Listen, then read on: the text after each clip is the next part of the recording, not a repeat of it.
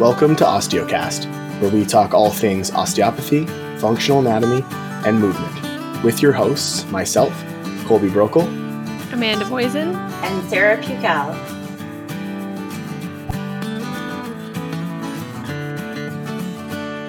Welcome back to another episode of Osteocast uh, with your hosts, Sarah, Amanda, and myself, Colby. Hello, hello. Welcome back. Hi there. So today we are continuing the headache and migraine series. I know uh, last episode we talked a little bit about the differentiating factors between the two of them and how they may manifest themselves. Uh, in today's episode, we are going to talk about some of the anatomy and physiology related to um, headaches and migraines. Um, essentially, with them, there's not a lot of differentiating factors on the anatomy and physiology side, but talking about some of the blood flow and the nerves and other things associated with headaches and migraines, just to kind of give some people some information on some of the things that can be affected by it and some of the things that can affect or cause headaches or migraines. So, um, to get it started here, I'll ask you guys the question. I think what we'll do is we'll kind of work through uh, the pieces of the puzzle. So, the first thing, let's talk about the structure a little bit. So, we'll talk about fascia, muscles, bones, that kind of thing. And then we'll get into the nerve, artery, vein, lymphatic, if that's okay with you. Sounds like a plan. Cool. So structurally, what are some of the things when you guys are looking at headaches or migraines? Where, how far down do you go, or where do you start at as far as the structural components of it? That's a complicated question. Are we talking about making sure the pelvis is leveled, releasing the diaphragm, thinking about pressure? And then, if we're talking specifically about where does the neck start, we want to talk about the upper dorsals and then work our way up there into the STA, so the superior thoracic aperture. We have our uh, bony attachments and, of course, the musculoskeletal structures that incorporate that STA and attach into the neck to create that um, basically that horizontal diaphragm connecting the head to the body. I think that's perfect to get started off, Sarah. I think that as always, we'll always mention this as we talk about something specific like headaches, headaches and migraines. When it comes to osteopathic care, as Sarah's saying, you're going to look at the entire body as always with osteopathy. Make sure that the body's functioning as well as it can and looking at the body as a whole or dynamic unit. But starting off at the STA essentially, or the base of the neck into the dorsals. Um, Sarah, what structures would that include when you say STA or superior thoracic aperture? What what is that? Give us a picture of that for the listeners. Yeah, definitely. So we want to include the clavicle, the f- first rib, so rib one, rib two. Uh, we want to think about the first vertebrae, or of course, where the ribs are going to attach, upper thoracics. That would be our bony attachments and the uh, where the clavicles attach on the manubrium of the sternum or breastbone. Sweet. And then if we want to think about MSK, so, of course, we have our big SCM muscle, which uh, I would say is a pretty big one that most people know uh, as clients. Anyone who doesn't really know much anatomy, right? They know there's that big muscle in the neck that attaches just at the back of the head behind the ear and comes all the way down onto the breastbone, that manubrium area. Right on. Cool. Um, so to so starting off that that's basically that um, STA area is where the main majority of blood flow and lymphatic drainage is going to come to and from the head, right? So that's the main component with that as far as the structural components. Is that that the connection there? Yes, exactly. Yeah, structural components, what we're thinking from a structural perspective anatomically, and then getting into that MSK. Uh, I don't know how deep we want to get into the muscles, if we want to do a quick review of all of them. No, nah, I don't think we need to review. I think we'll just kind of talk about some of the main connections. Yeah, perfect. The main flow of it. So, when we talk about drainage specifically, um, in terms of blood flow or lymphatic drainage, the clavicles are a huge piece in that because the lymphatic duct and the thoracic duct come right underneath both of those clavicles. So when we talk about that STA moving or that head position, changing either pressure on the anterior surface of the clavicles, whether that's like a rounded shoulder posture or a forward head posture, can really change um, the pressure on the structures, but also if it's short at the front, can create um, basically a lack of or a a plug in the drain. So um, opening those up and getting those to move can really help kind of like pull that plug out of the drain and allow things to, to move a little bit better in terms of fluid flow. Yeah. So another way that I describe it often to, to patients and whatnot is it's almost like a kink in the hose in the area, right? So between the clavicle and those first couple ribs is where those well, I guess the thoracic duct, lymphatic duct go inside to the ribs, and then you have the blood flow coming up. But between the the clavicle and those first couple ribs, and then of course on the backs, like the backside of those those first couple ribs, is that little hole where all that stuff has to pass. And if there's any sort of a structural issue changing the position of the clavicle or the ribs, which could come from anywhere in the body, uh, that's going to cause some limitation in drainage and or supply to and from the head, which changes pressures and then of course can change things like the um, headaches or migraines, but can change the pressures or the buildup of waste products or the lack of oxygen or nutrients to the brain, etc. And when you think about not only the STA and how it's how the supply or basically all the fluid comes from there has to be drained from there, where your foramen magnum is, which is where your head sits on your spine, that needs to line up with your STA well. So when we when you think about a typical position of forward head posture. It's almost like taking that hose that's there between the foramen magnum and the S- STA and kinking that if your head is forward or tipped or tilted, which, like you said, can come from anywhere in the body. When you explain it that way to patients, I find a lot of the time they're like, it's like a light bulb, right? They're like, oh.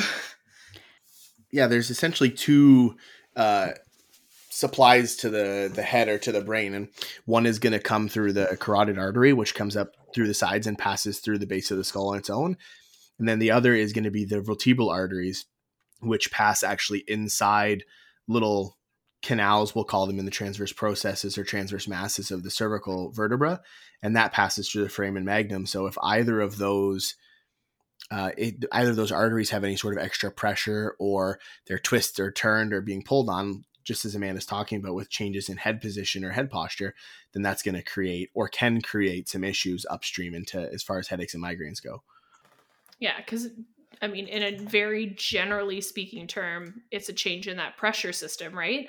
Um, Absolutely. And we're just talking about the fluid flow there, but all the veins run almost in the exact same locations that you just described the arteries running, just beside it, right? Either uh-huh generally speaking, they're a little bit more superficial. So a lot of the drainage from the head comes from the front, goes towards the back, and then drains down um, through the the jugular and the vertebral again, which is just almost in the same spot.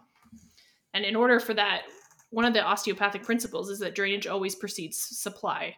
So you're you're needing to make sure that drainage is an option because otherwise more fluid can't go that way if there's a backup Absolutely. Absolutely. And one thing I just want to mention as we talk about pressure, just just briefly, is um, headache or migraine style symptoms uh, can come on with any sort of change in pressure, and that pressure change can be increased or decreased. So people always assume that it's an increased change in pressure, but it doesn't have to always be increased. It can just be a swing in pressure that creates a little bit of a different environment for the brain and for the subs- subsequent tissues that may give you that sensation of a headache.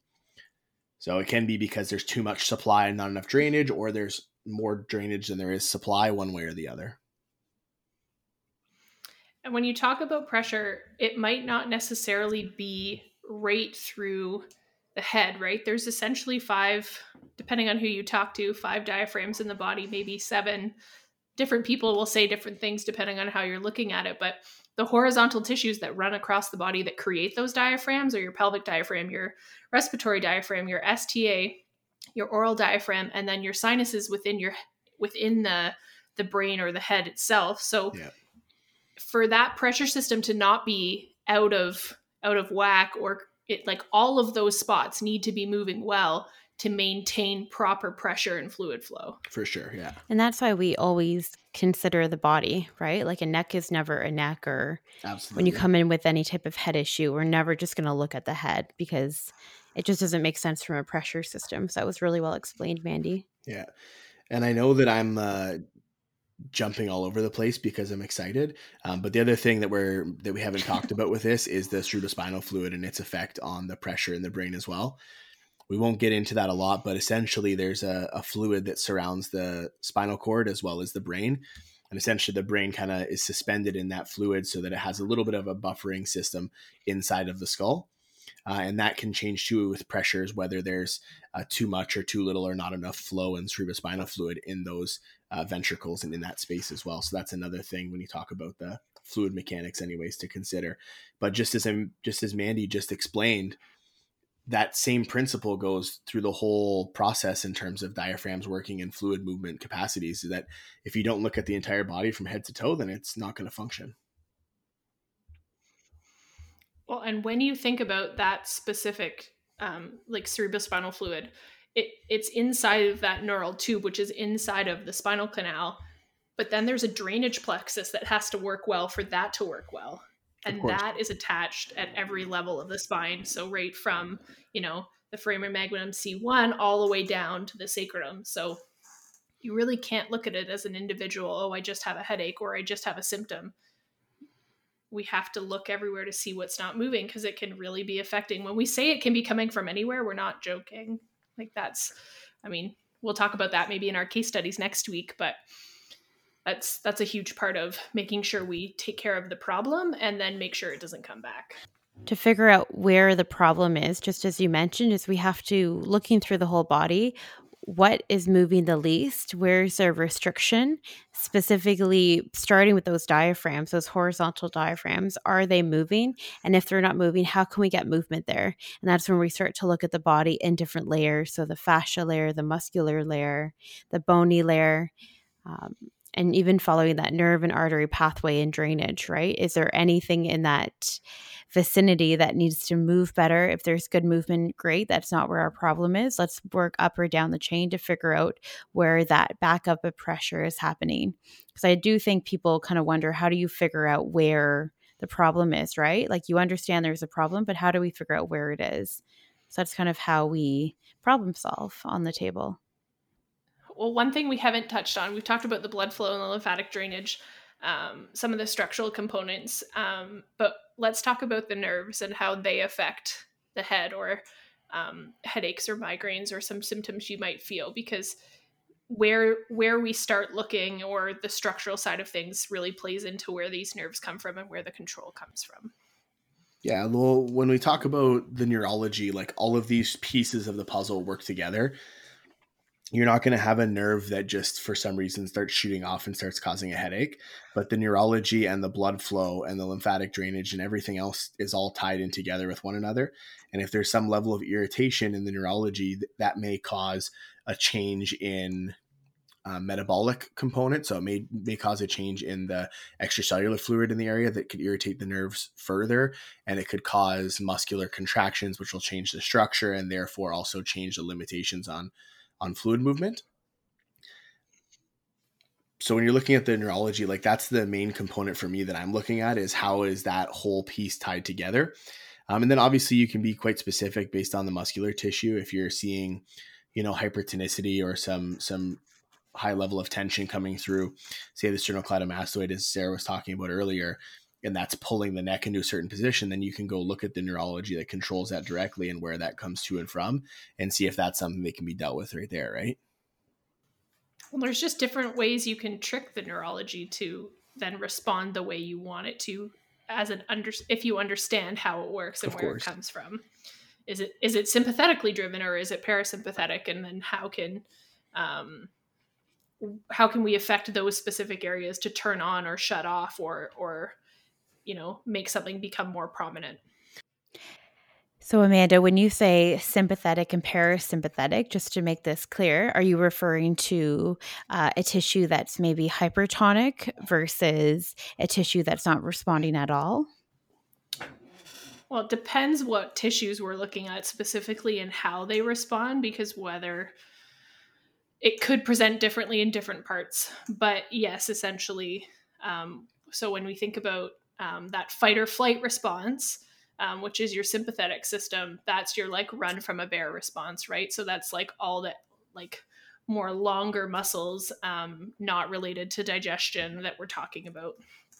Um, whereas parasympathetically it's generally speaking everybody's heard of your vagus nerve which is let's upregulate or stimulate i feel like this is the new the new it thing um, Yeah. is to regulate or figure out how to make your vagus nerve work better so we can come out of that sympathetic state. But um, when we're looking at it we're looking at it more from a whole body perspective and how we can make sure that those things are working in conjunction with one another at a regulated sense instead of one being very upregulated and the other being downregulated if that makes sense.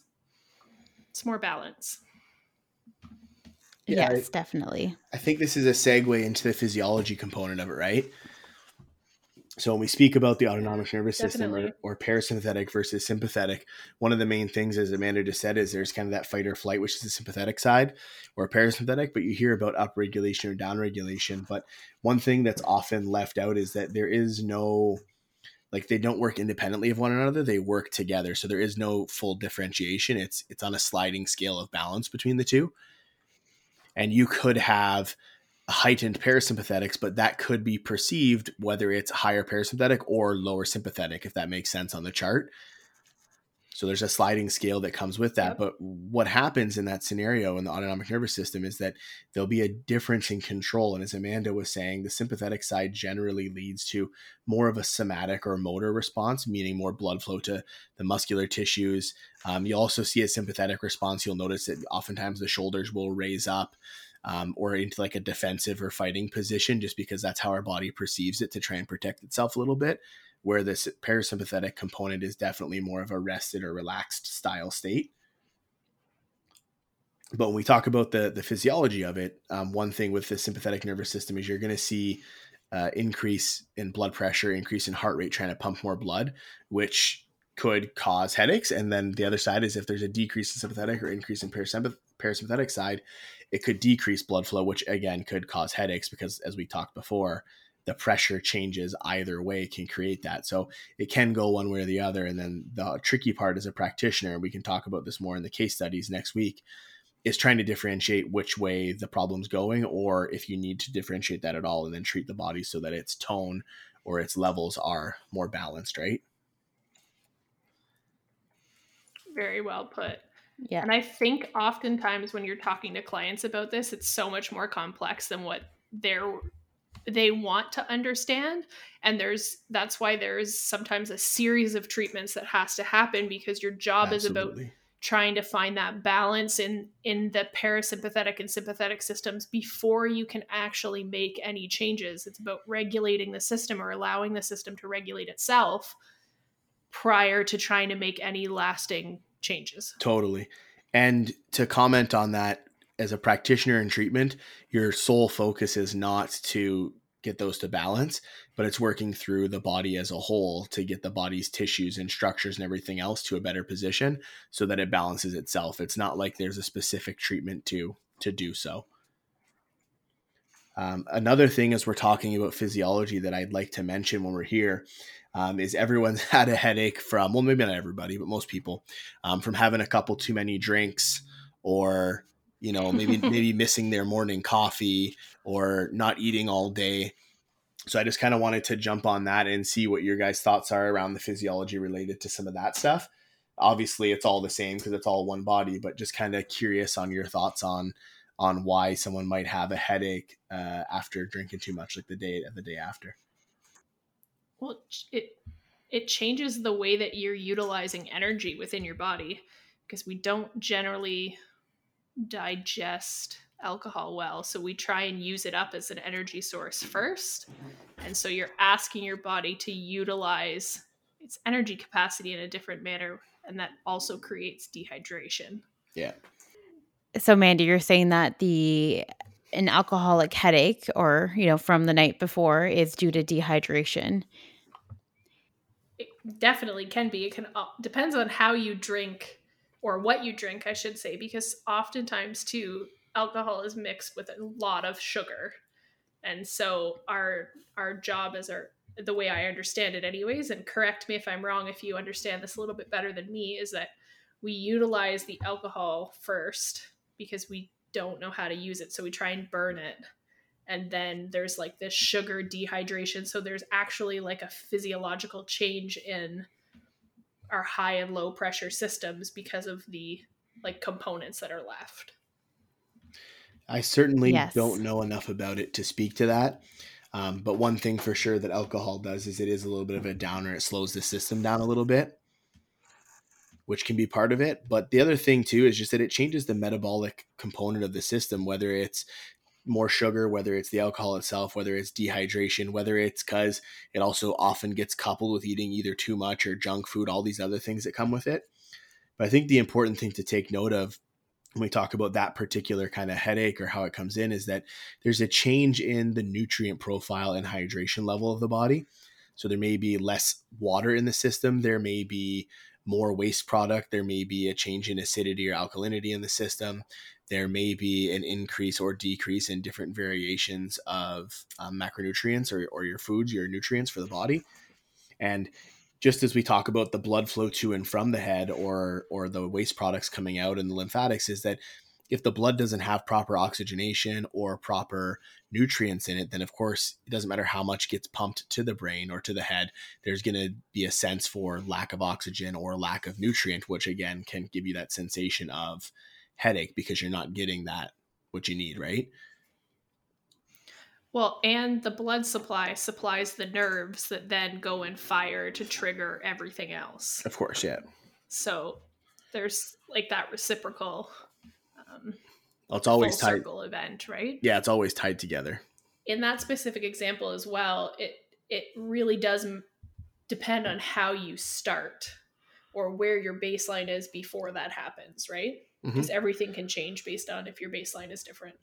Well, and I think the same principles go towards like if you haven't had your morning coffee and you get a headache, it's the same idea where it's a change in the like the metabolic balance of the body where with caffeine it's a little bit different because instead of getting that increase in heart rate and blood pressure and whatnot, you're not getting that. So it changes the supply to the brain.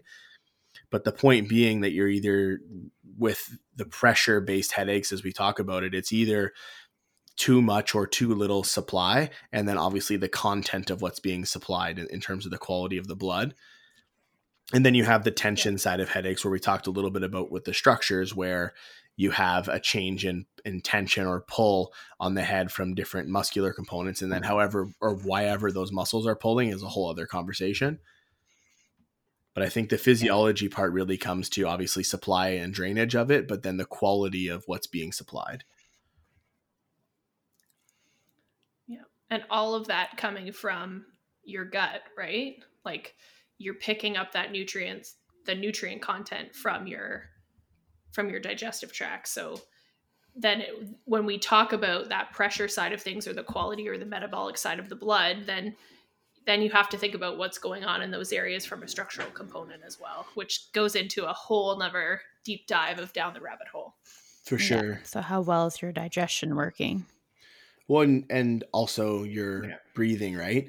I mean, this isn't a case study conversation, so we'll not get into it too heavy. Mhm. Um, but I've definitely had patients where they have chronic headaches, and it's because their ribs aren't moving well, and it's a combination of an increase in sympathetic parasympathetic tone, but also a lack of proper rib motion, which is limiting full inhale and exhales for breathing, which in turn limits the uh, percentages of oxygen, which in turn causes headaches or migraines or can stimulate that.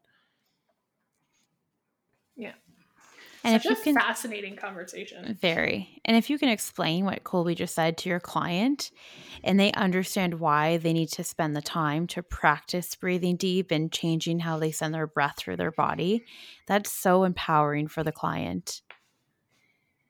And not to mention, they're going to affect their body in a positive way going forwards and not have as many headaches, migraines, and really see an improvement in even tissue texture. So, how well the body is taking on nutrients and blood. For sure. So it's all very cool. Well, there is definitely some things that people can do on a regular basis to keep their body healthier than it may be now, and learning how to breathe properly is one of them. And then, oftentimes in that process, it's not necessarily of not knowing how to do that properly, but it's that there's limitations in the structure and the movement of the body that's not allowing them to. So, between treatment and then some some purposeful training with it can definitely go a long way. Well, it just makes me think too as we're having this conversation just how important it is to to treat through principles and not your cookie cutter approach. Oh my Because it's- Lanta. It's times like these when there's just so many different things going on that you you will get lost or you won't get answers or you won't get results and then it's frustrating because Yeah. you don't have a way back. For sure. You can't chase the pain, right? You can't chase the headache. You're not going to get anywhere. No. No. Well, this is kind of like a little bit of a deep dive into what goes through a mind of a practitioner when they're looking at something like a headache, like this kind of series of a couple podcasts. Give give everyone an idea of what goes into your mind when you read that that's one of the symptoms, or when you hear that's one of the symptoms they're having. It's like, okay, what are the nine million seven hundred eighty six things that uh, can be involved in this? So I think it's a good thing to touch on that, and and I kind of like that the new structure with how we're going through this to kind of chat about more so specific kind of things, uh, whether that's symptoms or presentations, so that our listeners, practitioners, and patients can get a better understanding as to what we're looking at. Yeah. Definitely loving more of this like in-depth conversation where we can learn a little bit more too and hopefully you can learn a little bit more and then create some feedback in terms of asking questions so that we can then answer those and and turn that around. for sure. So if any of you guys listening have questions about this or something to add, like if we're factually wrong or we're incorrect, like shoot it over to us on uh, Instagram. It's at osteocast underscore or on Facebook, and uh, let us know what you think so that we can either answer them or us as practitioners we can learn because that's part of this whole uh, whole process as well. Mm, yeah, yeah. We definitely want to learn with you. Yeah. absolutely. Awesome. Well, follow us on Instagram at osteocast underscore and on Facebook at osteocast. And please give us a five star review and let us know uh, what you think about the podcast. Cool. Thanks, guys. Awesome. Have a great day.